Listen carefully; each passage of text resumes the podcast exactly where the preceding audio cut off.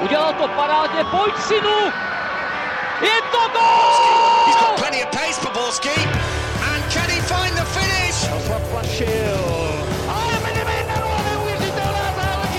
To chtělo přijedat Karlovi do běhu. Teď to chtělo o chviličku dřív. Heinz.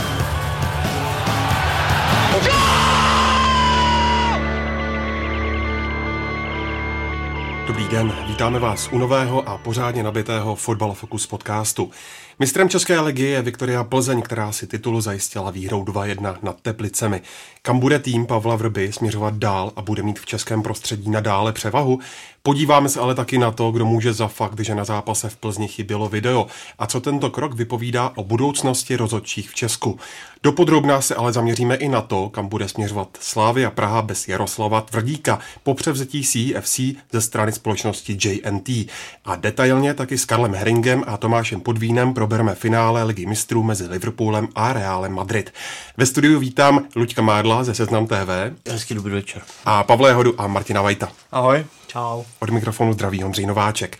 Plzeň si zajistila titul, když v domácím prostředí porazila Teplice 2-1. Pavle, potvrdila pro tebe Viktorka v zápase, že je právoplatným mistrem? Tak potvrdila, protože získala ty tři body, které potřebovala, proměnila ten poslední matchball, nebo ten první a zároveň poslední matchball, který měla.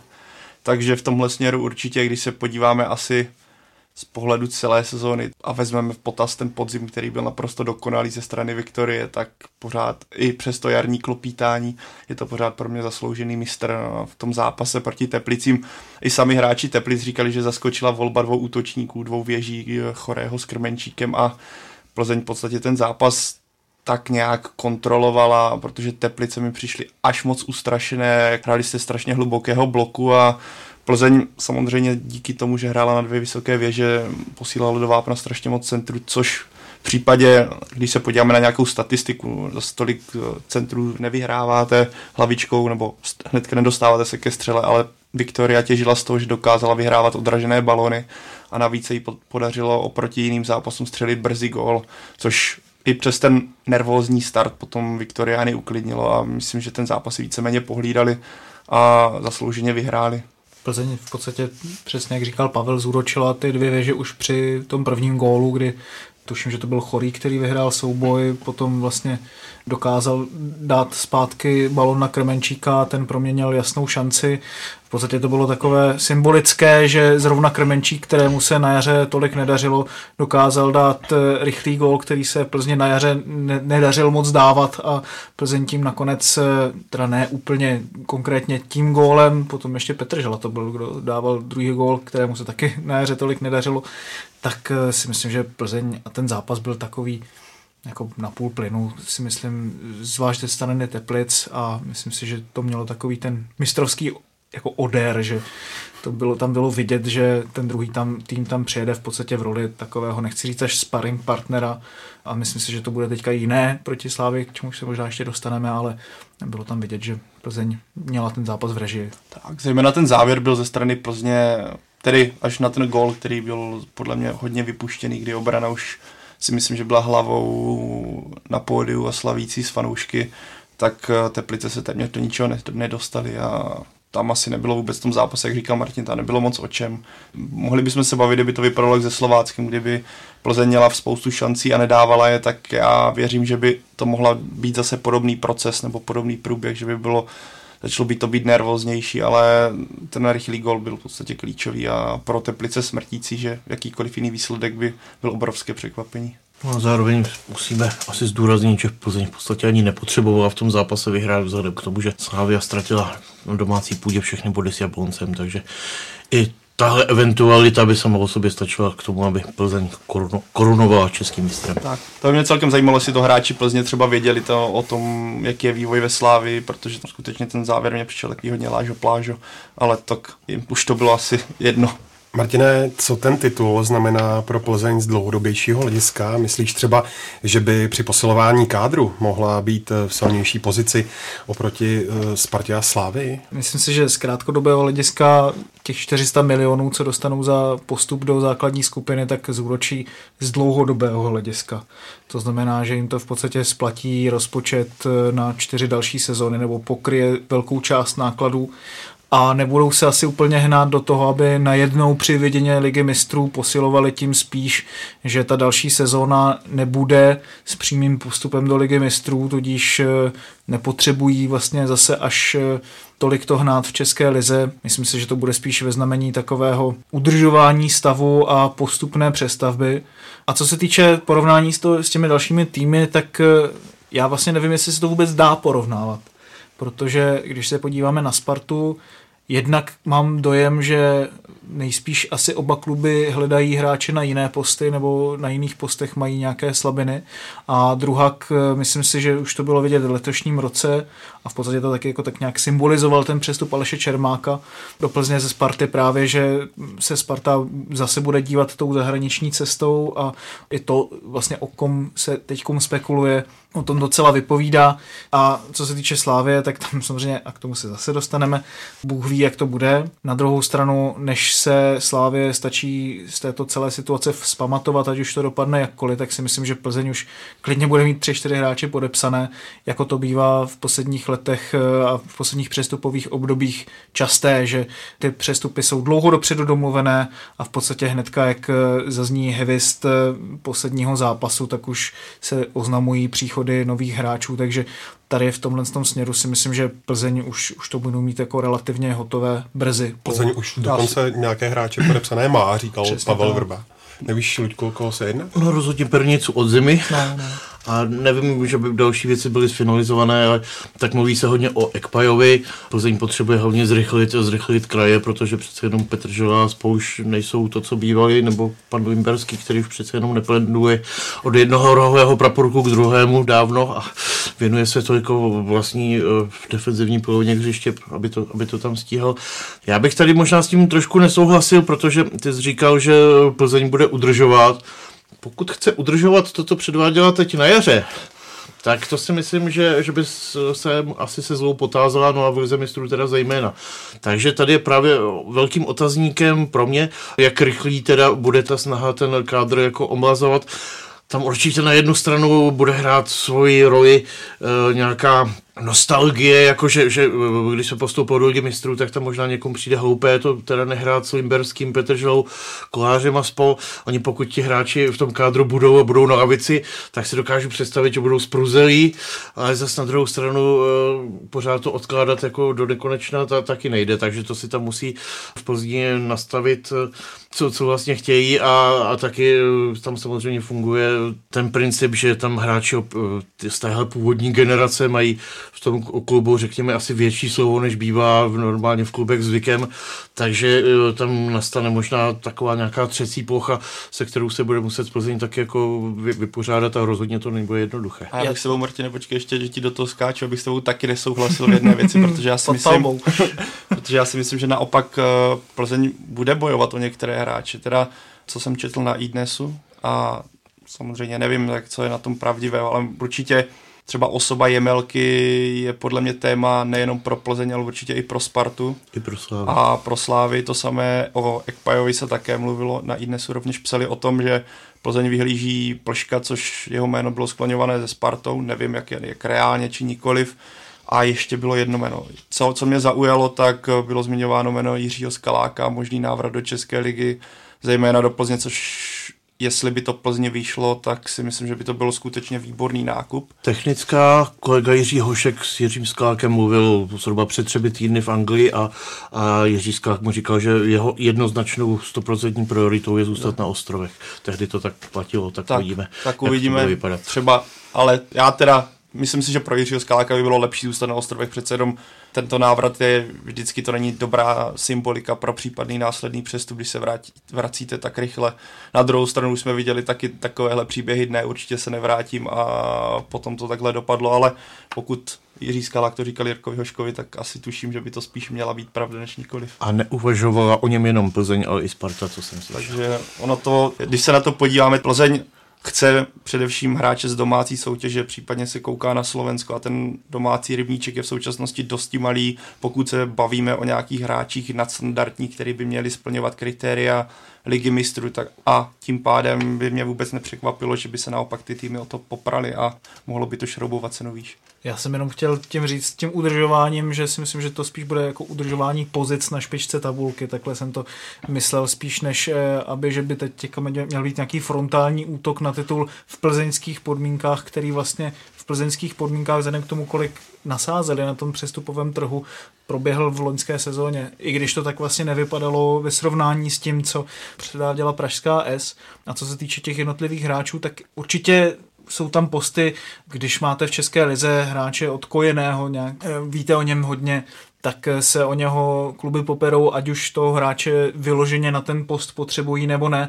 Spíš jsem to myslel tak, že pokud se podíváme na to, co ty jednotlivé kluby nejvíc pálí, tak se v tom až tak úplně podle mě neprotínají. Ale to je si myslím na diskuzi asi. Já si myslím, že tam svoji roli bude hrát i to, co my nevíme, co je interní záležitost těch hráčů a klubů a to je třeba zdravotní stav těch uh, už to o něco starších fotbalistů, jako jsou Hubník, Klimberský a spol, kteří jsou prostě, to je prostě vidět, že jsou zranění co chvíli, takže ti lékaři vidí, v jakém stavu ty svaly, šlachy jsou, kolika ti procentní uh, zátěž vydrží a obávám se, že hrát s tím prostě permanentně Liga mistrů Liga asi, asi mm, nebude jednoduché, takže oni potřebují um, sehnat minimálně alternativy za tyhle ty hráče. V té špičce, já jsem zvědavý na každý klub, ale v Plzni jsem skutečně zvědavý, co, protože mi přijde, že ten, tohle jaro i sám Pavel Vrba mluvil o tom, že by rád přivedl čtyři hráče minimálně, takže jsem skutečně zvědavý, kdo přijde a jak se s tím Plzeň vyrovná, protože jsme viděli minulé léto, respektive tuhle zimu, jak uh, i špičkové týmy české se s tím těžko, těžko zvládají tu adaptaci na nové hráče a na nový systém, takže já jsem na to skutečně zvědavý v tomhle směru. No a taky uvidíme, jak budou zvládat Limberský a spol adaptaci na to, že ne, třeba nebudou mít jisté místo v základní sestavě. On když, myslím si, že když Pavel Vrba tohle ventiloval, takže to cíl přímo na ně, aby to jak si slyšeli, že prostě někdo může přijít a může hrát někdo jiný než oni, byť oni jsou prostě konkrétně někteří z nich trošku jako malé děti, tak asi mají představu, že tam budou do 50.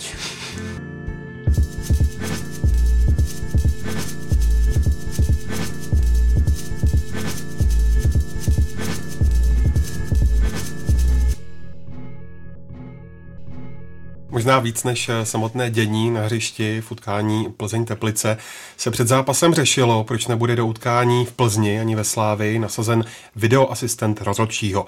Ligová fotbalová asociace před zápasem prohlásila, že vina za nenasazení videoasistenta je na straně komise rozhodčích, která do utkání Plzně s Teplicemi postavila soudího Pavla Julínka, ten ale není proškolený pro zápasy s využitím videoasistenta. Komise rozhodčích zase kontrolovala s vyjádřením, že nemohla čekat na LFA a musela podle pravidel oznámit nasazení 10 dnů předem.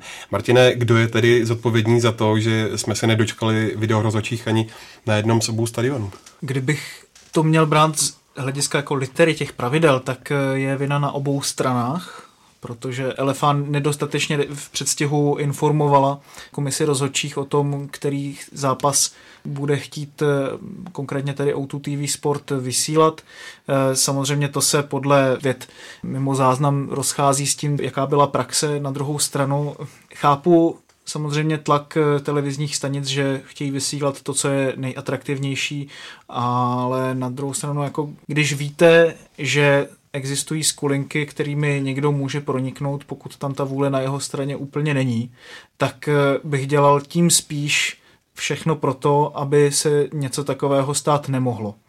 Tím ale na druhé straně neříkám, že ta vina primární neleží na komisi rozhodčích, která má sedm rozhodčích, kteří jsou proškoleni na práci s videem a i kdyby nasadila jednoho z nich, který není proškolen, tak zrovna do zápasu s Plzní, tak to mi přijde hodně zvláštní, ale ona nenasadila hned čtyři a další čtyři tedy byly proškolení. Takže v tomhle tom směru je to nepochopitelné. Já to považuji za, jestli tam není nějaký úmysl další, tak za nekompetentní rozhodnutí, protože něco takového přece nejde udělat, když víte, že tam nejspíš ta Plzeň ten titul slavit bude, nebo i kdyby ho neslavila, takže to někdo bude chtít jako vysílat, ať už O2 TV nebo ČT Sport. Takže v tomhle tom směru komise rozhodčích má rozhodně co vysvětlovat. A myslím si, že je poměrně vidět, že jako se k tomu zatím vysvětlování tolik nemá. No. No, asi protože tohle se vysvětlit nedá. To si jako přiznejme, že to je totální nesmysl, který se jako tady někdo pokouší zakrýt to, že ta prostě kdo si mocensky rozhodl, že na zápase Plzeň video rozhodčí nebude, tak tam nebyl, protože to jinak by to takovýhle scénář smontoval leda někdo, kdo je opravdu na hlavu padlý, jako speciálně v tomhle kole, kdy prostě je jasné, že ten nejatraktivnějším zápasem je ten, kde se asi bude předávat mistrovská trofej, tak je to prostě úplně ložená věc. Já si myslím, že se tady spojily dvě věci jednak plzeňská nervozita z toho, že pořád se k tomu titulu nepřibližuje a nepřibližuje, takže tady můžeme jako spekulovat o tom, že ti hráči mohou být z toho videa nervózní, když jejich zápase, kde video nasazeno, se jim nedaří vyhrávat, eh, nehledě na to, že prostě můžeme hypotetizovat o tom, že kdyby se v tom zápase nedařilo, tak se by Julínek tlačil, netlačil, ale myslím, že tady hraje velkou roli i to, že komise vedená polským odborníkem Michalem Listkevičem už možná přestává vlastně existovat a fungovat, protože už se má tak nějak eh, v podstatě zajisté, že pan Listkevič, kterého přivedl a prosadil a stál za ním pan eh, Miroslav Pelta, končí mu smlouva a vzhledem k tomu, že Roman Berber není fakticky nejmocnější člověk českého fotbalu. Jestli někoho asi bytostně nesnáší a někdo mu opravdu bytostně překáží, tak je to právě pan Listkevič, tak si myslím, že šance, že by polský expert zůstal v komisi je tak asi 8%. To znamená, že už se vlastně připravujeme na sezónu příští, už se rozběhl boj opozice, kdo by v té komisi tedy měl sedět, jestli, jestli se obmění úplně celá, a nebo jestli tam někdo v ní bude pokračovat. Já si myslím, že tady prostě někdo v té komisi podlehl nějakému tomuhle mocenskému nátlaku, možná i v souvislosti s tím, o čem teď hovořím. Samozřejmě to celé naprosto špatně, jestli tady začneme přistupovat na tyhle trapné kompromisy, tak jak to, jako, to pak nemá smysl dělat asi vůbec. A tady už se objevují jména, která vypadají zdánlivě neutrálně, jako je třeba pan eh, Josef Chovanec, bývalý reprezentační trenér Kud Poukazuje se eh, na to, že samozřejmě nemá přímou praxi, jak si rozhodcovskou, znalost pravidel a tak dále. Na druhou stranu se jako může tvářit jako nezávislý odborník a tak, což jistě může být, ale s vědomím toho, že do okruhu nejbližších eh, přátel Josefa Chovance patří například pan Roman Rogos, což je hodně jako temná figura, řekněme pobočník a korunní princ Romana Berbra, když se mluví o tom, že v té komisi by měl být třeba uh, Martin Vilček, což je samozřejmě velmi zkušený včárový rozhodčí, který odpískal řadu mezistátních zápasů, ale ví se prostě, že zase v okruhu jeho přátel minimálně v jisté době byl třeba pan Lubomír Puček, taky známá figura z let minulých, tak ono, když se tam pak v té komisi objeví nějací tři lidé, které, si pak někdo bude vodit na, na drátkách, tak uh, sice to uh, vůči veřejnosti bude moc alespoň z kraje budit zdání, že je tam nějaká uh, nezávislá komise, no, co si budeme namlouvat v, české, v českém prostředí, asi někdy žádná stoprocentně nezávislá komise fungovat nebude, to by v ní museli asi sedět nějací mimozemšťani, kteří zrovna spadli na země kouli, ale prostě už se to vaří, už se chystá zase k velkému boji na příští sezónu a už tam eh, proběhly i, bych řekl, až provokativní nominace nebo uh, tahy, kdy ta komise rozhodčí, která má na starosti soutěže v Čechách, Čefl a divize, poslala, poslala návrh aby do příští profilistiny byl uh, zařazen pan Michal Paták, což je prostě symbol berbrismu. Vracíme se zpátky k Jaroslavu Starkovi. A, příbro, a příbromismu, ano. Pak tam byla jména pana Vaňkáta a dalších, prostě tohle je uh, čistá provokace. Zajímavé je, že komise rozhodčích Listkevičova, nebo jestli je pořád ještě Listkevičova, nebo už spíš Mlsnova, to nevím, to, to je řekněme detail, informovala, že pořádá soustředění a na něj pozval z těch nižších soutěží jiné lidi, než které nominovali, nominovali tam ze spoda, ale ještě to pořád eh, samozřejmě neznamená, že budou na té nové profilistině, takže ještě bude veselo. Objevilo se tam dokonce i jméno bývalého policejního prezidenta Martina Červíčka. Také bývalého rozhodčího. Nejde se nezeptat, jak v téhle situaci a v tomhle světle tedy eh, vypadá do budoucna, do příští sezóny minimálně projekt video rozhodčích. Já jsem se tak řekněme v neoficiální rovině bavil s těmi lidmi, kteří to mají na starost dnes a mají opravdu reálnou obavu o tom, že pokud se to, řekněme, reální vliv na dění v té komisi přesune blíže epicentru zájmu eh, Romana Berbera, tak eh, rozhodně eh, ten nebude oplývat nějakým velkým zájmem na to, aby, aby se ten projekt rozvíjel, spíše naopak. Když si teď trochu zaspekuluju, tak to má být ta normalizace, kterou požadoval pan Grigory Surkis? Eh, nebo eh, ještě úplně jinak, jak na tenhle krok, pokud by videorozočí opět tedy přestal fungovat, tak jak by na něj UEFA nahlížela? Uf, to je moc otázek trochu najednou. Eh, pozor na to, UEFA je, je jedním z nejkonzervativnějších momentálně subjektů v tomto ohledu a eh, UEFA je pořád proti videu, proti nasazení uh, videa do ligy mistrů a těchto soutěží. Takže tam by, tam by jistě čeští odborníci našli v tomhle uh, ohledu zase asi podporu. To je složitá věc. No. Uh, otázka je, co by s tím videem bylo. Já si myslím, že by se nestahovalo, ale třeba by prostě nebyly tři, čtyři zápasy uh, v kole, ale tak jeden, dva. No, tak Ono to, ono to stačí, jak, jak vidíme prostě. A taky, když stačí pohlídat, aby bylo proškoleno pouhých sedm rozhodčí, což mi připadá ta, na, na, tom nejabsurdnější, to mě naprosto šokovalo, teda, že, že je ta skupina takhle limitovaná, přičemž se to zkouší asi jeden a půl roku, nebo, takže to, to, to mi opravdu přišlo jako kocourkov.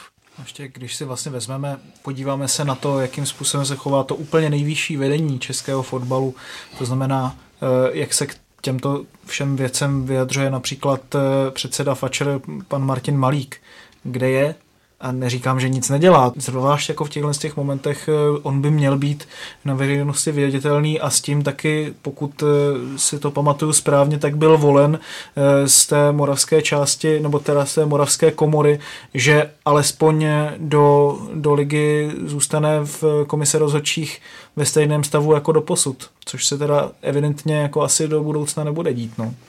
Pan Malík se vyjádřil pozitivně k tomu, aby, aby bylo video nasazeno do finále poháru, tomu přečteme ke cti, ale Pravda. ta věc je složitější, nevím, jestli s tím úplně spojovat tady, tady tu moravskou politiku, což je samozřejmě taky teď další z priorit pana Berbra a, a pana Malíka, který dělá to, co mu pan Berber řekne, ale tady je si myslím velmi nešťastná věc v tom, že všechno, o čem se tady bavíme, jsou výsostně záležitosti ligy, ligy a ta komise rozhodčích je prostě pořád instalovaná pod fotbalovou asociací České republiky a to je prostě na štorc a, a vždycky to nějakým způsobem eh, nebude, ne, nebude fungovat ideálně, zejména teda pokud v těch věcech nějak bude eh, figurovat pan, pan Berber. A tady je otázka prostě nějakého diplomatického úsilí, snahy, do jaké míry si ta, ta eh, ligová fotbalová asociace vydupe, aby, aby na to měla nějaký vliv, aby ta komise zůstala aspoň trochu důvěryhodná, protože, protože jestli se to nepodaří, tak já tady říkám zcela otevřeně, že eh, v tom momentu je projekt Ligové fotbalové asociace naprostý nesmysl, totální katastrofa, prostě navýšení příjmů z prodeje televizních práv je o, o, o pár procent a jestli si zase nechají komisi rozhodčí vtáhnout do chřánu Romana Berbera, tak, tak, to, tak to Ligovou fotbalovou asociaci nemuseli zakládat. Naprosto zbytečná věc potom. Abychom to schrnuli, mise pana Listkeviče jisto jistě končí? On nedávno se mediálně vyjádřil, že by rád ještě pokračoval, ale podle mých informací zrovna den poté e, následovalo zasedání výkonného výboru fotbalové asociace, kam byl pan Listkevič pozván a údajně mu tam bylo panem Berberem a tou jeho svitou dáno tak jednoznačně jasně najevo, že ho tady opravdu nechtějí, až se mu někteří z ty uh, údajně ti slušnější členové výkonného výboru po tom zasedání panu Luskevičovi omlouvali, že, uh, že jim to bylo opravdu trapné, že museli tu strašnou scénu vidět. Že mu bylo vyhrožováno? Uh, neumím to popsat takhle do detailu, mám to opravdu z druhé ruky, ale prostě asi tam byla používána slova, která nebyla zcela z diplomatického slovníku a, a ze světa slušných lidí, kteří chtějí spolupracovat. Ještě zpátky k tomu zápasu eh, Plzeň Teplice, Pavle, projevilo se v tom utkání nějak, že by tedy eh, video rozhodčí eh, chyběl a že by rozhodčí Julínek nějak chyboval? tak v následnosti na to, co tady teďka padlo, tak je to takové minimální chválení, ale co se týče toho zápasu, tak sudí Julínek podle mě předvedl, řekl bych, výborný výkon. Byl tam jeden moment, zejména v první půlce, snad to bylo ještě za stavu 0-0, kdy Chorý ve Vápně padl po souboji s Lievakovičem. A v to, když jsem to viděl v první moment i po rychlé opakovačce, tak jsem si říkal, že to možná penalta byla, nebo že by mě vůbec nepřekvapilo, kdyby to sudí pískl, ale nechal pokračovat ve hře. Osobně, ani když jsem to viděl víckrát, tak jsem si úplně stoprocentně jistý nebyl. Každopádně Julínek do toho zápasu nějak výrazně nezasahoval, myslím, že to řídil po celou dobu víceméně velice dobře. Za ten zápas, když opomenu všechno tady kolem a kolem a tu absurditu s rozhodnutím ohledně video rozhodčího, tak za ten zápas byl, měl pro něj pouze slova chvály. Řekněme, že ten přirozený vývoj skóre nejen v Plzni, ale i v Edenu nahrával tomu, tak. že se prostě nenastaly žádné napdalizmy a žádné prostě krizové situace.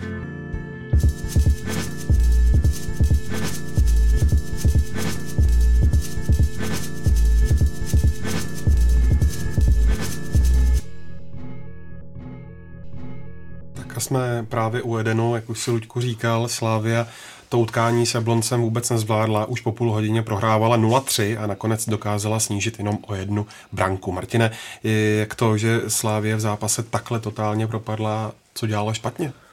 Já bych se skoro až troufnul říct, že propadla spíš co se týče výsledku, ne úplně výkonu, protože na začátku zápasu si vytvořila obrovské šance, byla aktivnější v tom zápase, Jablonec, jak to komentoval trenér Trpišovský, vstřelil gól z autobusáku, kdy kolář podle mě měl prsty v tom gólu, eh, který vyslal považanec asi střelu z nějakých 25-30 metrů na bližší tyč, která podle mě byla viditelná. Neviděl jsem úplně, protože ty záběry nebyly úplně zřejmé pro mě, jakou moc velkou chybu v tom e, zákroku udělal. Ale tak přišlo... to rozkočím, já jsem, to, myslím, jsem na to koukal, myslím, že Kolář čekal centr do vápna, potom stál víc vlevo a potom už se prostě na to nestihl hmm. předmístit, ale to teďka pokrač. No, každopádně si prostě myslím, že tady to úplně Kolář nezvládl. Druhý gól, eh, tam to zase nezachytila obrana, to, byla, to byl moment samozřejmě, který Jablonec eh, velice zkušeně potrestal, ale znovu by se slušelo říct, že Jablonec takovýchto šancí ve velkých zápasech nedal x za tuto sezónu a tentokrát si prostě vybral tři příležitosti, které naprosto jednoznačně jako chladnokrevně proměnil. Na druhou stranu Slávia, ačkoliv to tempo z obou stran v prvním poločase nebylo úplně kdo ví jaké, tak v druhém poločase v podstatě úplně přitlačila Jablonec, vytvořila si asi snad pět nebo šest naprostých tutovek a klidně to mohl být podobný zápas jako třeba na letné teď to derby, které skončilo 3-3 a nedalo by se říct ani popel, ale prostě Slávě neměla štěstí v tom zakončení. No. A tam bylo vidět, že ten první gol inkasovaný Slávy hodně ublížil, co se týče nějaké pohody a psychiky. Asi vím, že jsme tady v minulých podcastech hodně chválili právě defenzivu Slávy, která snad neinkasovala před tímhle zápasem x minut, teďka nevím z kolik z hlavy, to bylo, to bylo kolik zápasů, ale tenhle zápas té defenzivě vůbec nevyšel. Zejména ten druhý gol, který padl, byl hodně nezvládnutý ze, ze strany celé defenzivy. A Slávě se nemohla opřít ani o ty opory. Jak, ano, ve hře dopředu byly tam pěkné momenty, ale i tak třeba zmrhal, ani Tecel nepodali výkon, který třeba předvedli ve finále poháru nebo v předchozích zápasech, kdy jsme celou ofenzivu Slávy hodně vyzdvihovali, ale na druhou stranu byl to takový ten zápas skutečně blbec, kdy vám tam ze začátku padne všechno, co vlastně na vaši branku jde. A bylo to znát, že na hráčích sešívaných to bylo, že se jim to dostalo takzvaně pod kůži. A i když si ty šance vytvořili, tak eh, zaprvé tam chyběla větší štěstí, a myslím si, že i právě ta větší pohoda, větší klid za toho stavu, který byl, prostě v ten moment už to nešlo. Takový ten zápas možná, kdyby Slávě hrála ještě o půl hodiny díl, tak možná by si vytvořila ještě x šanci a stejně by to možná nevyrovnalo. Přišlo mi, že Jablonec se trochu víc zatáhl než třeba ve finále poháru, kde potom Slávě měla docela dost prostoru, aby zmrhal s Teclem právě mohli jít eh, do protiútoků, což se jim právě teď nepodařilo a e, myslím si, že obecně jsou to právě takový hráči, kterým úplně neprospívá, když, když e, musí útočit do plných. Ta sobotní prohra byla každopádně vyústěním hodně černého týdne pro Slávy, když se fanoušci, celá česká veřejnost dozvěděli, že Jaroslav Tvrdík byl odstaven z vedení CFC ze strany společnosti JNT kvůli údajnému nesplacení úvěru a nedodržování závazků. Tvrdík na druhé straně na Twitteru kontroval vyjádřením, že mateřská společnost Citic odhodlaná částku splatit v termínu do pátku. Luďku, kdo je v téhle situaci v právu? Tak tohle opravdu neumím soudcovat. Vycházejme asi z toho, že každá ta zúčastněná strana si vypráví svoji verzi. V níž asi z takové té rizí pravdy budou, budou nějaká procenta, opravdu těžko odhadnout v jaké míře, takže tohle si myslím, že bude dost možná rozhodovat nějaký arbitrážní soud v řádu možná několika let a tohle, tohle vážně neumím. Každopádně vypadá to, že skupina jako GNT využila prostě situace a velmi dravě vystartovala na míč takzvaně. Tam hráli roli to, eh, že obě strany se tak nějak jako asi si uh, čekali, že něco takového může proběhnout, takže Slavia tam chystala nějaká předběžná opatření, aby tohle nastat uh, nemohlo. Údajně chlapci z GNT ve chvíli, kdy to vypadalo, že si tedy padnou do náruče, tak řekli, chlapi, tak tady na důkaz toho, že si věříme, tak, tak ta předběžné opatření zrušte, no a se to je zrušili, tak tam naběhli, převzali představenstvo, eh, je, je taková verze toho příběhu. Takže myslím si, že tohle není příběh o hodných a zlých, ale o dvou prostě velmi tvrdých eh, obchodních skupinách, které se opravdu pustily do atomové války a asi je na místě držet palce slávy, aby, aby, aby atomový spad tady z toho konfliktu eh, nezadusil. Uvidíme, jestli Jaroslav Tvrdík eh, nastaví nějaký slavistický nebo respektive finančnický gegenpressing tady v tomto ohledu. Ludku, myslíš, že je reálné, aby ještě JNT tu platbu od CFC vůbec eh, přijala a Tvrdík si udržel vliv eh, ve společnosti ve Slávy. Ono eh, tak nějak koluje, že by tak jako tak stejně na podzim skončil. Asi se, asi se to chystalo, zejména v souvislosti s tím, že čí zájmy vlastně Jaroslav Tvrdík zastupoval zájmy společnosti CFC China, která prostě je podle všeho v troskách, to je, to je základ celého příběhu a vlastně celý tady biznis čínský v Česku zachraňuje to, že do toho vstoupí ta státní firma City Group, kdyby, kdyby se to nestalo, tak už to prostě se tady ani o něčem nebavíme a nediskutujeme, všechno to patří uh, eh, JNT, takže si myslím, že je to jen otázka prostě nějakých načasování a tak dále a vypadá to opravdu, že pan Tvrdík jaksi v nějakých dlouhodobějších plánech v této věci nefiguruje. Jaroslav Tvrdík by měl údajně Eh, znovu odcestovat do Číny. Nevím, jestli se tam teď bude eh, opět hledat pan Je, nebo eh, co myslíš, že by se mohlo stát? Celá ta situace je velmi nepřehledná, tady je opravdu velmi těžko odhadovat, kdo jakým způsobem ustoupí. Já si třeba dokážu i představit to, že tam může dojít k tomu posunu. Teď je vlastně, ta jednání jsou třístraná mezi JNT, řekněme, eh, řekněme panem Tvrdíkem a tou novou skupinou Citic, takže eh, existují i spekulace, že až se jaksi hm, z těch tří stanou dva a vypadne z toho pan Tvrdík, takže je možné, že se GNT a Citic pak jako dohodnou, dohodnou s nás a nějak udělají třeba nějakou dohodu o narovnání, ve které si ty majetky prostě nějakým způsobem podělí. No. Toho majetku tam je hodně, je tam palác Florentínum, je tam živnobanka, ale pojďme zůstat u Slávie, tak jaký dopad podle tebe ta situace bude mít na bezprostřední budoucnost eh, klubu třeba na tom letním eh, přestupovém trhu? No tady je eh, podstatná věc, že eh, do rozpočtu fotbalové slávě každoročně velmi významnou měrou přispívala matka CFC China svými dary, prostě nevratnými.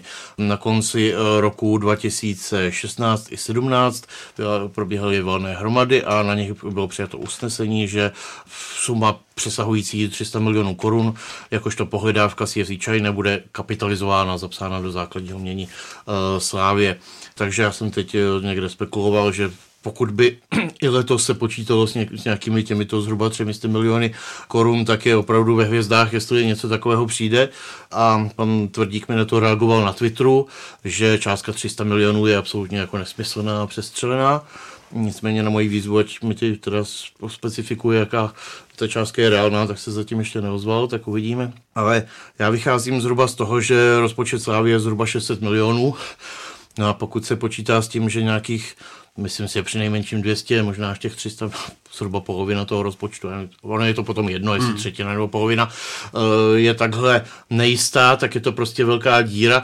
A on se ten rozpočet eh, poměrně obtížně redukuje ve chvíli, kdy ty výdaje jsou postavené zejména na platy hráčů, ty smlouvy jsou platné, ti fotbalisté by asi museli souhlasit s tím prostě, že, že jim klub zredukuje ty platy, to je asi málo, málo pravděpodobné, takže jak si ta díra, to tam, kde by to jaksi nedoléhalo, tak by se to asi muselo řešit eh, rozprodejem některých hráčů, těch, kteří jsou prostě obchodovatelní v Evropě. Samozřejmě, jak kdyby odešli, tak eh, by s nimi odešel i ten jejich plat, což by tak jako snížilo tu náročnost tak ale potom je otázka, jestli třeba pokud k tomu dojde a pokud si TIK nebude fungovat eh, nadále tak, jako předtím fungovala CFC, že by, že by to dotovalo jako ještě s radostí, tak, takže pokud bude Slávia muset být soběstačnější, tak si myslím, že rozhodně správnou cestou pro ně bude, aby, aby, se, ty, aby se ty platy těch hráčů jaksi zreálněly. To znamená, aby, aby se Slávě vyplácela tolik, kolik si sama na sebe vydělá. No, takže tam eh, takové úvahy prostě, že hovoří se o tom, že Dany třeba vydělává 2 až 3 miliony korun měsíčně a přitom vlastně nepatří do základní sestavy, tak to potom uh, nefunguje. Tam i mýty je, řekněme, opředená smlouva na Škody, tam si pamatujeme, že on měl odejít do Číny, tam to nějak nevyšlo, tak mu to pan uh, Tvrdík chtěl nějak saturovat, tak kromě vlastně velmi vysokého platu a obrovských bonusů za každou střelenou branku a golovou přihrávku. Se hovoří mimo jiné hodně nahlas, a už jsem to slyšel fakt opakovaně, že Milan Škoda dostává každý rok fixní bonus za to, že bude další rok oblékat dres Pražské slavy 15 milionů korun. Tak tohle je prostě věc uh, já jsem ji zmínil, protože je zjevně prostě iracionální a ať už se bude dít cokoliv, tak si myslím, že to bude zpět k tomu, že se Slávě začne chovat racionálněji i v tom využívání těch uh, finančních zdrojů. Pak je samozřejmě otázka, jestli na to ty hráči přistoupí a jestli v rámci třeba nějakých dlouhodobých smluv které nejspíš mají, na to budou hodlat přistoupit a každopádně, když se na to podíváme, tak eh, Slávě by měla zeštíhlit ten kádr, zvlášť o ty hráče, kteří dostávají hodně zaplaceno, ale když se na to podíváme, jako kdo by mohl jít eh, pryč, tak maximálně se dovedu představit, že třeba Dany by šel právě například do Číny ale i tak, eh, kdo ho bude chtít v momentálním klimatu s takovým základním platem, to je samozřejmě otázka. Pak jsou tam reprezentanti, na kterých Slávě bude chtít stavět eh, nadále a akorát k ním některé hráče, hráče předávat, ale že by měla nějakého, řekněme, 20-letého hráče, kterého může okamžitě speněžit, jako když to hodně přestřelím, Sparta Rosického ve své době, nebo i dočkala, dejme tomu, tak eh, to jako úplně nevidím. Eh, já si myslím, že tam bude hrát roli ještě jeden faktor, že se počká také na to, jak se Slávy bude nebo nebude dařit v předkole ligy mistrů, pokud je bude hrát protože ve chvíli, kdyby se podařilo Slávy dostat eh, do Champions League, tak by tam najednou těch 400 milionů, o kterých se tady bavíme, že by mohli eh, scházet, tak by se tam najednou objevili a v ten moment by to zase bylo všechno víc na pohodu. Pavle, v posledních podcastech jsme tu Českou ligu hodně chválili, ale když se podíváme na vyústění sezóny a celou řadu kontroverzních událostí, tak máš v globále pocit, že se tu zemská liga vůbec hnula z místa? Nebo je v něčem prostě absolutně nenapravitelná?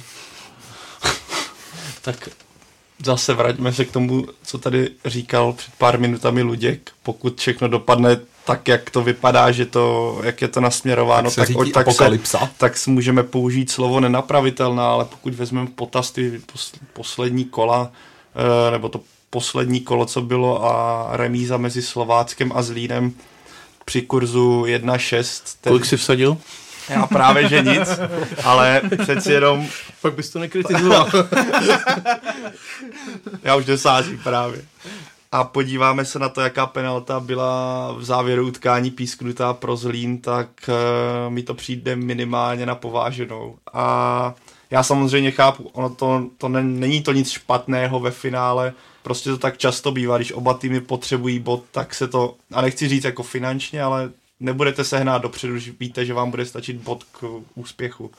Ale bohužel ten, bylo to i v druhé lize nějaký zápas, přesně, po, přesně takový, snad Vansdorf Vansdorf, tá, Táborsko, opět remíza, strašně nízký kurz a samozřejmě to tak dopadlo, ale... To zase přiznejme, že když tak, je to takhle rozhozeno, tak se takhle tak, domluví prostě všude tak, na celém světě, i, i na mistrovství Evropy, když tak, je potřeba, aby zápas skončil 3-3, tak skončí 3 Jestli je ta otázka narážet myšlená tady tohle, že se dějou, dějí podobné výsledky, tak eh, jak říkal Luděk teďka, já si myslím, že to není jenom česká věc, myslím, že by se to stalo, že se to děje stávalo a bude se to stávat kdekoliv na světě. Bohužel. Akorát je otázka, jestli to je s přispěním rozhodčího nebo není, že jo, no. Ale když si to, promiň, že tě do toho skáču, ale když si to srovnáme s tím, jaká tady byla očekávání na začátku sezóny, to znamená zahraniční hráči, budou to obrovské hvězdy, na které se bude chodit, chodí, ale ne na ty zahraniční hráče už tolik jako na začátku sezóny a vidíme, že někam odstavit Daného na vedlejší kolej bude hodně složité. Pak když se podíváme na to, že eh, s čím se zakládala LFA, už zmíněna, že se budou lépe přeprodávat práva z eh, televizního vysílání a vidíme, že ten nárůst je, nechci říct úplně nulový, ale velice minimální. Ze 110 na 150 na sezónu. Což jako v podstatě nikomu zase úplně nový stadion nepostaví. Když si to srovnáme údajně okolní státy, eh, jejich hodnota práv je v tom srovnání s Českou ligou menší, ale dokážou z toho vydělávat víc. Pak se musíme teda podívat na to, komu jsou ta práva přeprodávaná, jakým způsobem se potom přeprodávají dál. A kdo je na konci celého toho kruhu? No a zase jsme vlastně u toho, na čem liga nebo respektive český fotbal stojí posledních 20-25 let, akorát je to stavěné v jiném hávu. Zabetonované vazby. No. A pak se podíváme na to, že tady má být teda ten produkt České ligy, který má směřovat k tomu, že tady budou fanoušci chodit na zápasy.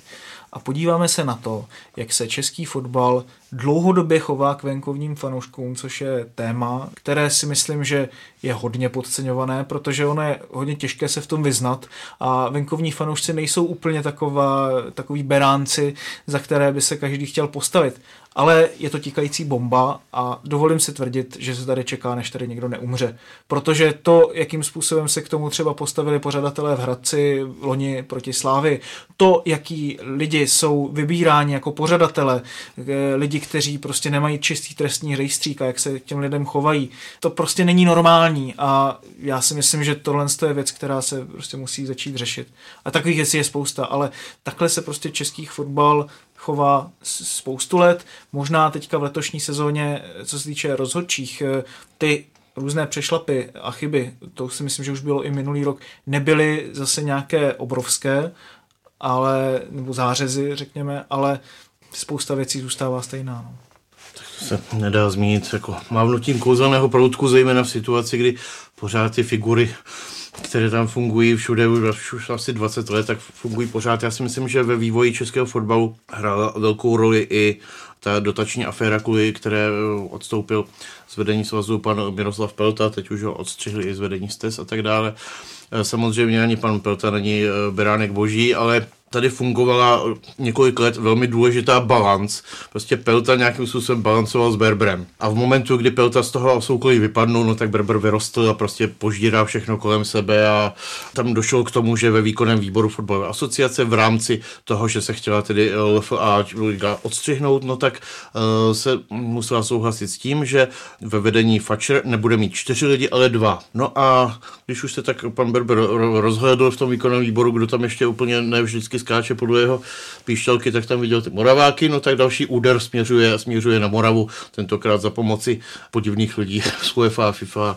Je tam předpoklad, že na začátku června na valné hromadě padne vlastně i takový poslední Hadriánův val, který ještě uh, znemožňoval uh, panu Berbrovi jeho praktiky rozšířit i na východní území republiky.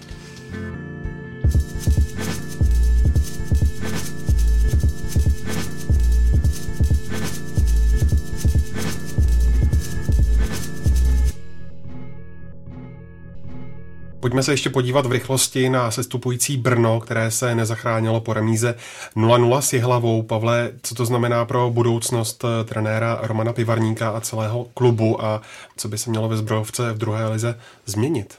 Tak co to bude znamenat pro trenéra Pivarníka? Já si myslím, že by to měla být hlavně spíš otázka na trenéra Pivarníka, protože Brno by mělo být za takového trenéra vůbec rádo a nevím, co to bude pro jeho budoucnost znamenat. Osobně bych čekal že půjde o dům dál, protože v Brně dlouhodobě ten klub není úplně ideálně nastavený, když se podíváme, že neexistuje sportovní ředitel, dle toho také vypadá, jaký hráči do klubu přichází, sám Pivarník o tom mluvil, takže v týmu jsou řekněme podprůměrní hráči a výkony Brna to tak dlouhodobě nějak vypadaly, jakože jsou v podstatě druholigové. A co jsem tak slyšel, tak ani v Brně není příliš mnoho peněz a osobně odchází Akosta, který byl v podstatě asi tak jediný hráč v současném kádru, který, řekl bych, má i na špičku České ligy, pokud kolem něho budou dostatečně dobří spoluhráči.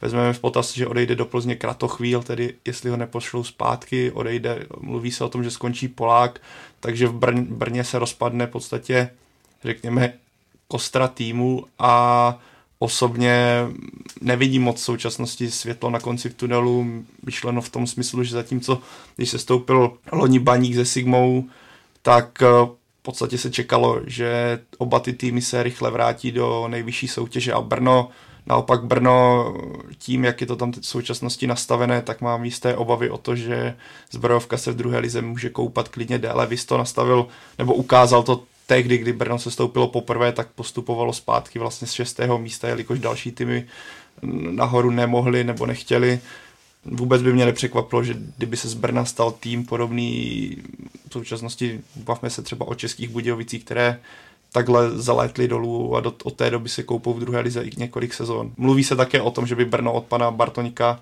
mohla být odkoupeno někým jiným. Tohle v Brně se bude muset vyřešit spoustu věcí, ale když jsem viděl vyjádření Romana Pivarníka a jeho mimiku a gestiku na lavičce, tak bylo vidět, že je z toho dosti nešťastný. Tam to si myslím do velké míry stojí na tom, jestli se konečně někdy postaví lužánky a z čích peněz, jestli na to do velké míry přispěje třeba město, alespoň v horizontu nějakých pěti, deseti let a potom samozřejmě zbrojovka bude lukrativnější nebo aspoň atraktivnější propozicí pro nějakého případného nového majitele. Do té doby celé to prostředí v Brně je hrozně, hrozně složité. Myslím si, že je tam na čem relativně stavit z hlediska mládeže, protože samozřejmě z Jižní Moravy můžete sbírat eh, velké talenty ale pokud s nimi bude, budete zacházet tak, jak třeba s Dominikem Janoškem eh, teď v zimě, 19-letý mladý záložník, který přestoupil do Slovácka v situaci, kdy Brnu chyběla energie v záloze, někdo, kdo dokáže eh, mít přehled na hřišti, kdo nepotřebuje 4-5 doteků s balónem, než ho předá dál. A takového hráče oni pošlou dál, který mě ve Slovácku možná z celé ligy z mladých hráčů zaujal na jaře nejvíc. Viděl jsem ho teda samozřejmě jenom ve, asi ve třech nebo ve čtyřech celých zápasech, ale musím, si ří, musím říct, že ten záložník má opravdu na to, samozřejmě nevíme o jeho zdravotním stavu, jakým způsobem je on nastaven mentálně, ale pokud to takhle bude gradovat ty jeho výkony, tak může jít vysoko nahoru. Brno vede do Rosteneckou ligu, v podstatě nejdůležitější mládežnickou soutěž v České republice před eh, takovými kluby, jako je právě Sigma, Slávě, Sparta a to není jako samo o sobě málo. Pokud by samozřejmě Brno dalo prostor nějakému mladému trenérovi, zároveň by mohlo s tímhle s tím dorosteneckým týmem jít eh, do Evropy, tedy do juniorské ligy mistrů, kdyby se jim tam podařilo udržet alespoň nebo dotáhnout nějaké nové mládežnické trenéry, jenže to by tam muselo být nějaké sportovní vedení a právě ten příklad eh, toho Janoška mi naznačuje, že eh, něco takového se tam asi v dohledné době nechystá. Já si myslím, že otázka Lužánek moc optimisticky nevypadá vzhledem k tomu, jak když vezmeme, že hlavní silou v Brně je v současnosti Kometa, která oproti zbrojovce dělá věci mnohem lépe, ať už to je po stránce klubu a po stránce marketingu a vedení sportovního. A Lužánky jsou v podstatě nevykupitelné prostředí kvůli, nevím teďka tomu majitele těch pozemků. Procházka tak, přesně 250 tak. milionů by se mu musel no, vyplatit. Takže který s tím dlouhodobě spekuluje, takže oblast Lužánek je v současnosti neupravitelná Navíc tady potenciál nějakých mládežnických, Brně je potenciál fanouškovský, když to vidíte na hokej, co se dá z toho klubu udělat, když je dobře vedený a když tam jsou peníze, tak uh, i z Brna by se mohl stát fenomen. Stačí vzpomenout pár let zpátky, kolik Brně chodilo lidí na fotbal, ale pokud to v Brně nikdo neuchopí, tak jak to v podstatě, a já nejsem žádný hluboko znalý hokejový fanoušek, ale když se na to podíváme i z pohledu fanoušk, uh, obyčejného člověka, pokud to v Brně neuchopí někdo tak s takovým elánem, jak eh, Libor Zábranský asi kometu v Brně, tak zbrojovka se bude dlouho plácat tam, kde je v současnosti. Já si myslím, že to bude velké politikum, velké téma komunálních voleb, které přijdou na podzim a tam se třeba bude rozhodovat teda, jestli se postaví spíš nová hokejistů nebo, nebo spíš nový stadion fotbalistů. No, ono je to jednoduché v situaci, kdy hokejisti jsou mistrem a, a zbrojovka se plácá ve druhé lize, tak uh, bude asi jasné, ke komu se bude někdo přiklánět, tam vždycky s nějakou politickou stranou je samozřejmě ze zadu spojena nějaká stavební firma, kde, znamená, jde o to, kdo potom dostane ten s proměnutím kšeft, že na tom vydělá, že tu halu postaví. No. My se záchranářským bojům budeme jistě věnovat v příštím vydání Fotbal Focus podcastu.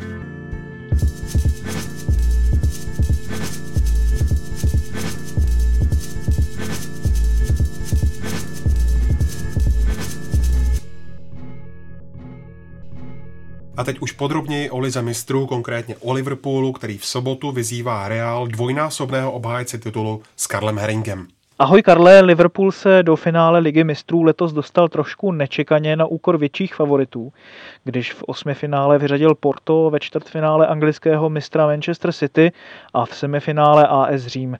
Myslíš si, že právě ta cesta turnajem, když ji porovnáme s tím, jaký hardcore musel absolvovat Real, naznačuje, že by Liverpool mohl mít ve finále velké problémy? Tak je pravda, že Real Madrid měl ten eh, los eh, mnohem těžší, to je, to je fakt na druhou stranu Samozřejmě v semifinále AS Řím pro všechny tři týmy to byl řekněme, snový, snový soupeř, byť to nebylo jednoduché.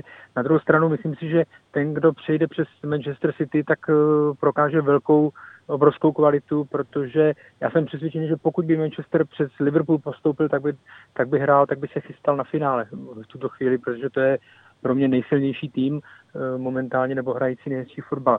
Co se týká Liverpoolu, nemyslím si, že by to měla být až taková nevýhoda i proto, že Liverpool je v průběhu sezóny podstupuje těžké zápasy v Premier League, což naopak třeba Real samozřejmě tam je, nějaká uh, užší elita, ale nemyslím si, že by to byla tak, tak vyrovnaná soutěž, jako je anglická. Takže podle mě to není nějak velký handicap pro, pro Liverpool. Liverpool prožil každopádně poměrně zvláštní sezónu, kterou provázely výkonnostní výkyvy, ale hlavně odcházení záložníka Filipa Coutinha do Barcelony a naopak příchod stopera Virgila van Dijka ze Southamptonu. Myslíš si, že to bylo to nejlepší, co se vlastně Liverpoolu mohlo stát, nebo by v takovéhle formě byl klub i s Coutinhem a bez van Dijka? Je strašně těžké říct v takové formě, jestli postoupili do finále, i kdyby k těm zimním změnám nedošlo. Ale co je jisté, eh, Liverpool ukázal v případě eh, Filipa Coutinha, jakým způsobem se dají řešit podobné věci, kdy ten hráč eh, chce pryč, chce jít za svým snem. To znamená, oni udělali dohodu, půl roku tam ještě odehrál a pak už ho nějak nedrželi násilím. Bylo to pro obě strany výhodné. Co se týká celkově toho vlivu, samozřejmě v tu chvíli si všichni říkali, že to bude ztráta pro Liverpool. Směrem do ofenzivy to ztráta byla, protože je třeba vidět i na poklesu, na menším poklesu počtu střelených branek eh, v Premier League, byť ten rozdíl není nějak zásadní. Na druhou stranu se zlepšila právě defenziva příchodem Virgila eh, van Dijka a eh, Liverpool eh, od jeho příchodu měl průměr obdržených branek pod 1, to znamená 0,8, jestli se nepletu. Co bylo viditelné, že díky tomu eh, přesunu tady nebo díky těmto změnám ta hra Liverpoolu byla mnohem vyváženější. Byť v záloze už nebyla tak velká jména, hodně tam hrál Milner, tam Henderson, Wijnaldum před zraněním, ještě Oxley Chamberlain, ale ta záloha je strašně důležitá, protože je takovou spojkou mezi tou ofenzivou a defenzivou a opravdu eh, je strašně důležitá pro ten styl Liverpoolu. Takže z mého pohledu ty změny prospělo to eh, lepší defenzivě ale neřekl bych určitě eh, na úkor atraktivity, protože na jaře jsme viděli zápasy Liverpoolu a to byla úžasná podívaná. Když se právě zastavíme u té defenzivy, o síle Liverpoolu v útoku se asi úplně nemusíme bavit, ale jak může Reds poznamenat, že mají dlouhodobě docela nevyspětatelnou obranu a mladé hráče na krajích, i když všichni čtyři obránci s Kariušem podávají asi lepší výkony než dřív? Podávají lepší. Pomohl tomu hodně právě příchod uh, Van Dijka a eh, nejvíc je to vidět na, na Lovrenovi. Na druhou stranu právě Lovren umí být, ten slabší článek pořád má zápasy, kdy mu to, kdy mu to nevíde a udělá větší, větší chyby. Ta čtyřka se ustálila na jaře, samozřejmě ty krajní obránci, to jsou směrem dopředu, jsou nesmírně šikovní, ale pochopitelně uh, mladý trend, tak uh, vlastně u něj je vidět, u něj je vidět, že eh, v těch některých situacích, co se týká defenzivy, tak má ještě rezervy pozičně, je občas mimo svoji pozici, takže je to u něj je to u něj složité, nebo tam samozřejmě potřebuje získat ještě zkušenosti. Každopádně už teď je evidentní, že za pár let to může být opravdu jeden z nejlepších krajních obránců vůbec na světě.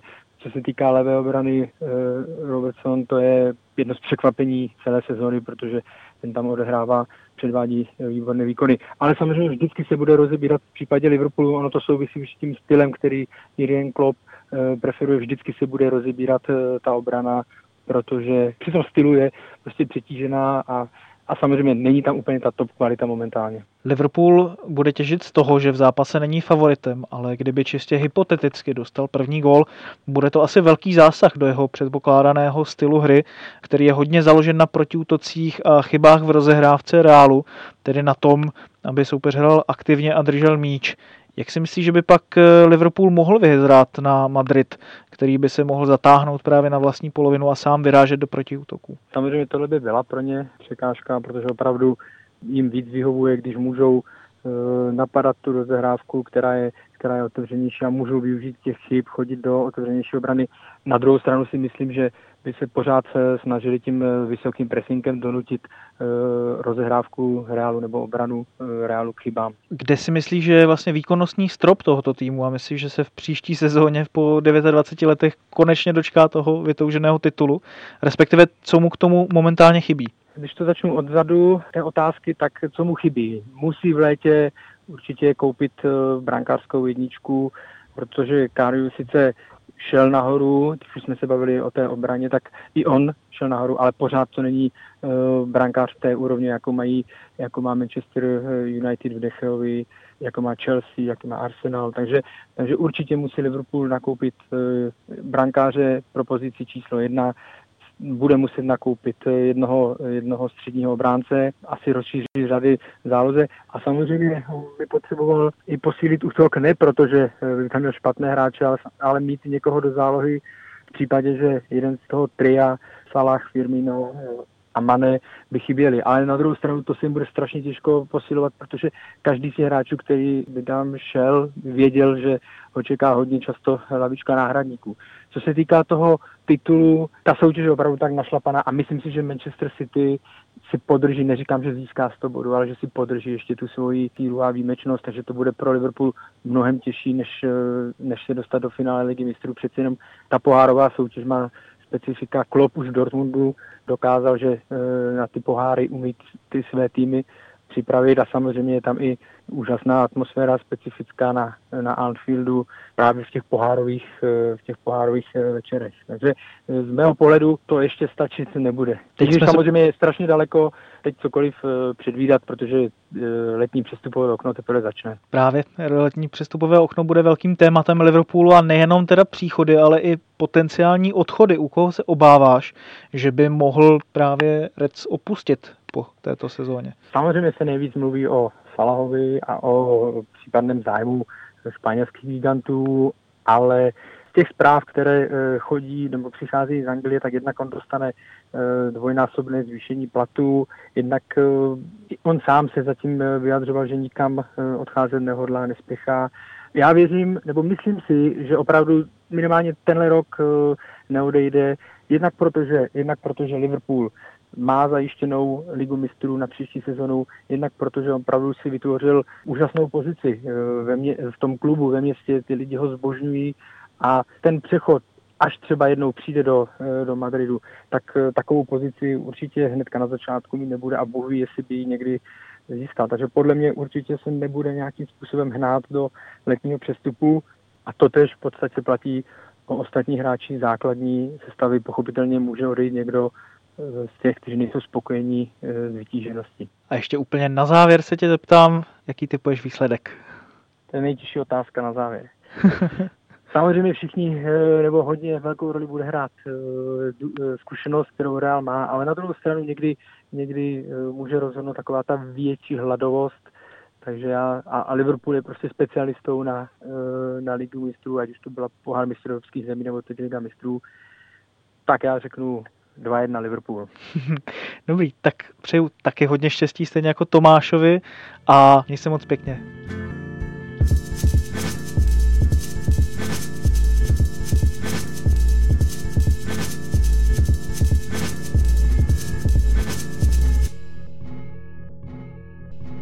O šancích Realu Madrid ve finále Ligy mistrů jsme zase mluvili s Tomášem Podvínem. Ahoj Tome, Real po cestě do finále prošel možná nejtěžší zkouškou z posledních tří ročníků, když musel postupně vyřazovat francouzského, italského a německého mistra, tedy konkrétně Paris Saint-Germain, Juventus a Bayern Měchov. Na druhou stranu ani jedna z výher v těchto dvou zápasech nebyla tak úplně přesvědčivá a i na základě domácí formy se jeví, že letos možná vidíme nejslabší Real pod Zinedinem Zidanem. Souhlasíš s tím, nebo myslíš, že Real si pravou sílu nechává na ty nejdůležitější okamžiky? Okamžiky? Tak eh, pokud se bavíme o Lize, tak eh, samozřejmě čistě pohledem výsledků to nejslabší Real za poslední dobu je, ale je zase potřeba hm, přihlednout k tomu, že Real celkem brzo pochopil nebo musel pochopit, že na titul to tentokrát stačit nebude a dal opravdu extrémní přednost lize mistrů. To třeba dokumentuje, že Cristiano Ronaldo, přestože neměl žádné velké zdravotní problémy, maximálně nějaké drobné komplikace, tak vlastně odehrál 27 ligových zápasů a ještě často byl střídán, což eh, jsme, na to jsme dřív vůbec nebyli zvyklí. Takže eh, z tohohle pohledu si myslím, že Real tu ligu celkem brzy odepsal a soustředil se právě na ligu mistrů. A to zase na druhou stranu, eh, že je opět ve finále a ještě po těch soupeřích, které eh, na té cestě potkal, tak to považuji za obrovský úspěch, protože my jsme si už za ty poslední roky trošku jako zvykli na to, že Real vyhrává, ale ona to opravdu jako samozřejmost není a myslím si, že to jako v blízké budoucnosti ještě zpětně doceníme, co vlastně tahle ta generace eh, hráčů Realu dokázala. A například v těch, eh, vlastně ve všech třech venkovních zápasech, ať už to bylo s PSG, eh, Juventusem a Bayernem, tak odehrál Real naprosto perfektní zápasy. Doma je pravda, měli problémy a byl tam samozřejmě velice blízko ten výbuch s tím Juventusem.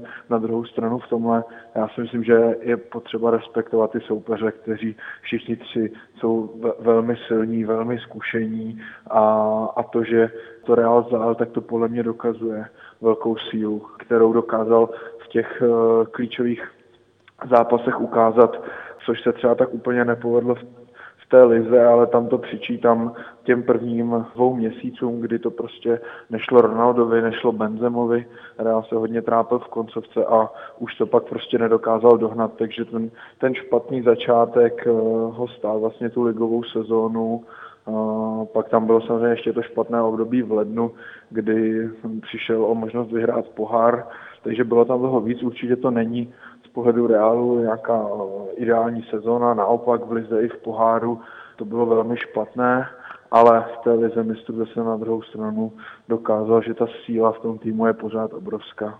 Když už jsme naťukli tu domácí ligu, proč si myslíš, že Real úplně není týmem pro La Ligu, kterou sedmkrát za posledních deset let vyhrála Barcelona?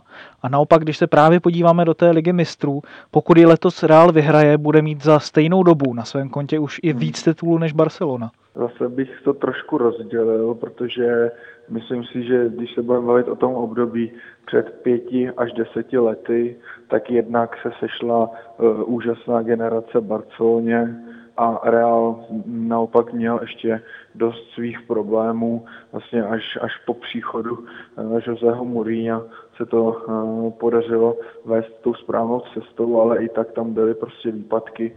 Takže tam, tam si myslím, že to je celkem jednoduché. Tam prostě Barcelona měla období, kdy byla lepší. A pokud se podíváme na ty poslední roky, tak samozřejmě Real v minulé sezóně Ligu opanoval celkem zaslouženě, ale v těch zbylých letech je pravda, že, že jak, jako by měl uh, občas problémy se koncentrovat na ty v úvozovkách obyčejné zápasy a, a týkalo se to tř- především defenzívy, kdy tam třeba bylo často, a teď nemyslím jenom obranou čtyřku, ale jako bránění celého týmu, kdy tam prostě ta, ta lehkovážnost uh, Real stála body, to ne, že ne a, a určitě mm, možná i nějaký titul. A pak bych ještě zmínil to, že Zatímco v Lize mistrů Real v posledních letech opravdu zvládá ty největší zápasy a dokáže se na ně úžasně připravit, tak v Lize pokud se bavíme o El Clasiku a o derby s Atletikem v posledních letech, tak eh, Real bude mít zápornou bilanci, takže tohle byl další zásadní problém Realu, že nedokázal eh, až na výjimky zvládat tyhle velké zápasy v Lize. Zatímco v Lize mistrů je zvládal. Ať už, a zase se můžeme klidně bavit o atletiku, které v Lize mistrů pravidelně porážel a v Lize to nešlo. Takže to nevím úplně přesně, proč to tak bylo, ale je to jeden ten dílek té skládačky, proč Real v Lize není tak úspěšný jako v Lize mistrů. Jediné, co Realu Madrid v celé jeho historii schází, je treble. Je to strašák, který Real obchází podobně jako svého času La Decima, tedy vytoužený desátý titul v Lize mistrů, anebo se vidí na tohoto úspěchu v Madridu zase tak moc neřeší? No, jako určitě to není žádný velký strašák, jako byla třeba La Decima, tam, tam to bylo opravdu velmi výrazné a, a byl to eh, krok do historie a ještě to bylo přiživeno tím, že jeden z těch ročníků se hrál vlastně v finále na Santiago Bernabeu a Real vypadl v osmi finále s Lyonem, takže tam, tam opravdu ta, ta touha získat tu decimu byla obrovská a dělali se kvůli tomu eh, hvězdné nákupy a všechno možné s, vlastně s tím primárním cílem což v tuhle chvíli si nemyslím, že by tam, eh, že by v reálu byli posedlí tím, jako musíme co nejdřív získat treble. Samozřejmě, že klub jako Real chce vyhrávat eh, vždycky a, a všechno a, a ten treble by tomu určitě slušel, zvlášť třeba Barcelona ho v posledních letech získala, dokonce dvakrát, myslím. Ale, ale nevnímám to tak, jako že, že jsou v reálu jako špatní z toho, že ještě nemají treble a že honem rychle to musí jako bejt. To, to si nemyslím, že takhle, že takhle je. S tou Ladecimou to opravdu eh, byla posedlost, ale v, v tuhle chvíli si myslím, že to tak není. Když už se přesuneme k samotnému finálovému zápasu, teďkom Real čeká proti Liverpoolu, co se týče stylu hry, možná ještě úplně jiný test než do posud. Jak si myslíš, že je uspůsobený na to, že proti němu teď vyrazí na hřišti 11, tak říkajíc, motorových myší? Mm-hmm. No, bude, bude to, říkáš to jako podle mě úplně přesně, bude to úplně jiný test, než Real zažil do téhle doby a ve vyřazacích bojích teda. A, a jako víme i z historie, že tenhle styl Realu nevyhovuje. Měl často problémy třeba proti Borussii Dortmund, která hrála podobným stylem s chodou okolností pod Jürgenem Kloppem. Takže eh, z tohohle pohledu si myslím, že není to ideální soupeř pro Real Madrid. Eh, na druhou stranu vidím velkou převahu Realu ve středu pole a myslím si, že i ofenzíva Realu by měla dělat obraně Liverpoolu velké problémy. A zase si myslím, že to trio Liverpoolu bude dělat problémy obraně Realu, takže já to vidím tak, že, že šance určitě uvidíme, uvidíme na obou stranách. A může nebo bude nejspíš rozhodovat ta efektivita. Jaká vlastně bude taktika Zidana do finále a jak to bude s výběrem hráčů do jedenáctky, protože vypadá to, že jsou všichni zdraví. O víkendu každopádně zůstali Benzema nebo o Marco Asensio jenom na lavičce. Místo nich nastoupili Gareth Bale a Isco. Kdo je teď v nejlepší formě? Pokud se bavíme o tom stylu, tak uh, opravdu nepředpokládám, že by Zidan něco zásadně měnil. On má zažitý úspěšný systém, chce, aby jeho tým hodně držel míč. Někdy to možná bude až trošku na riziko, což proti Liverpoolu je opravdu velké riziko, ale Real to tak prostě hraje. Nerad se zbavuje míče, bude chtít Liverpool přehrát ve středu hřiště, jako se mu to povedlo v minulém finále ve druhém poločase proti Juventusu. To, to, tohle si myslím, že bude taktika, kterou zvolí Zinedine Zidane, bude chtít Liverpool přehrát, bude chtít mu minimálně půjčovat balon a samozřejmě ve třiu se bude spolehat primárně na Cristiana Ronalda. A co se týče složení sestavy, tak eh, já, já typu, já si myslím, že se vrátí nebo že se obrátí zase k té, dá se říct, takové vítězné sestavě z Ligy mistrů, která hrála poslední finále a, a hrála i ty největší zápasy teď ve vyřazovacích bojích, pokud byli všichni zdraví, což je momentální stav. A to znamená střed eh, pole klasická trojice Casemiro, Kroos, Modrič a ještě posílá vlastně o Iska a v útoku si myslím, že nastoupí do Ronaldo Benzema. Tím, že Gareth Bale sice v posledních zápasech zlepšil svou formu a hlavně začal dávat góly, ale uh, myslím si, že i právě jakoby v úvozovkách z historického hlediska se Zidane přikloní k této uh, vítězné sestavě. S tím, že Gareth Bale samozřejmě bude připravený a z největší pravděpodobností se na hřiště určitě podívá. Zmínili jsme ty největší hvězdy Reálu. Eh, když bylo loni po sezóně, bavili jsme se o tom, že Reálu vlastně nic neschází ani nepřebývá a v podstatě na to i reagoval samotný klub, který jenom doplnil kádr o mladé vycházející španělské hvězdičky. Teďka bude asi situace odlišná. Kdo si myslí, že bude na odchodu a kdo by naopak mohl přijít z těch větších men? Myslím si, že eh, zvlášť pokud zůstane trenér Zidane, čemuž už teď v tuhle chvíli jako nasvědčuje eh, většina informací, tak eh, zásadní řez nebo příchody třech, čtyř hvězd nemůžeme čekat. Ale je, je pravda, a taky si to myslím, že to léto před bude trošku aktivnější, než tomu bylo před rokem. Co se týče odchodu, tam je to asi relativně jednoduchá situace, protože Real určitě opustí někteří malí hráči, kteří této sezóně nedostávali moc šancí. Jistý je odchod Borchy Majorala, prakticky je odchod Markose Jorenteho, spekuluje se o hostování pro Sebajose, pro Achrafa, tyhle hráče, ale ne, neočekávám, že by odešel někdo z těch větších men pokud zůstane Zidane, tak eh, předpokládám, že zůstane i Karim Benzema. A co se týče příchodu, tak eh, samozřejmě se tradičně eh, okolo Realu spekuluje o těch největších jménech. A, a já bych si typl, že jedno velké jméno do ofenzivy skutečně přijde.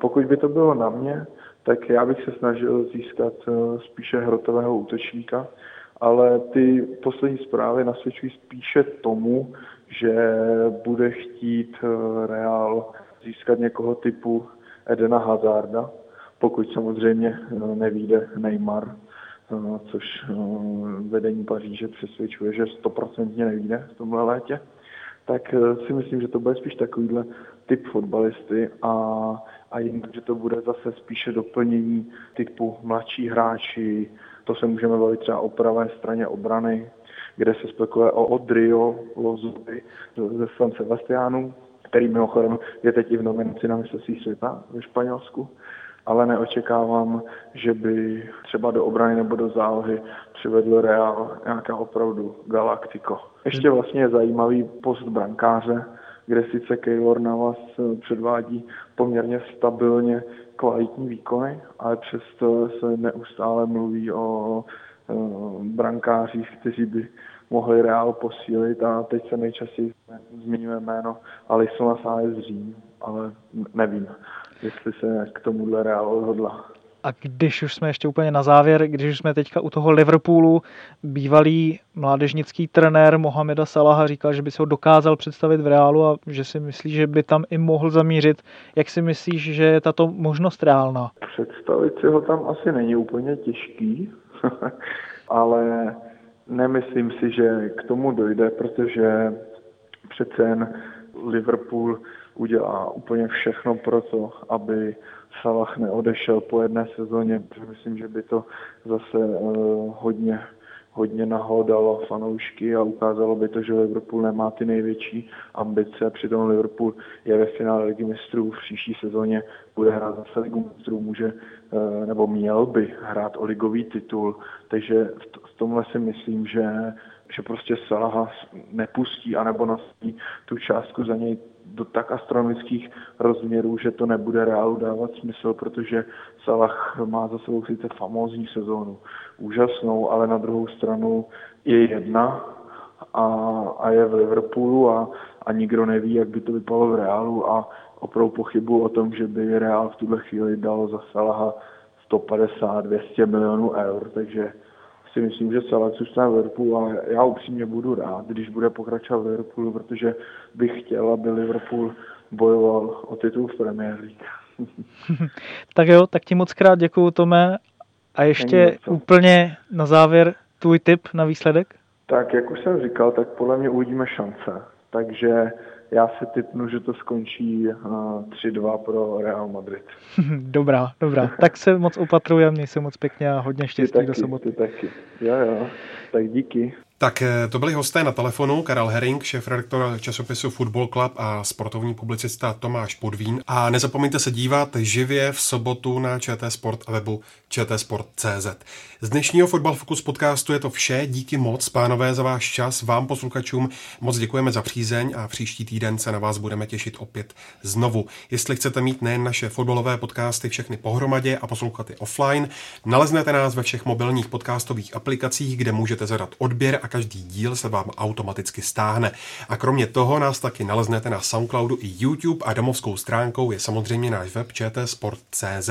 A kromě toho budeme moc rádi, když nám zanecháte jakékoliv reakce na sociálních sítích nebo recenze v iTunes a budeme se na vás těšit příští týden. Mějte se pěkně.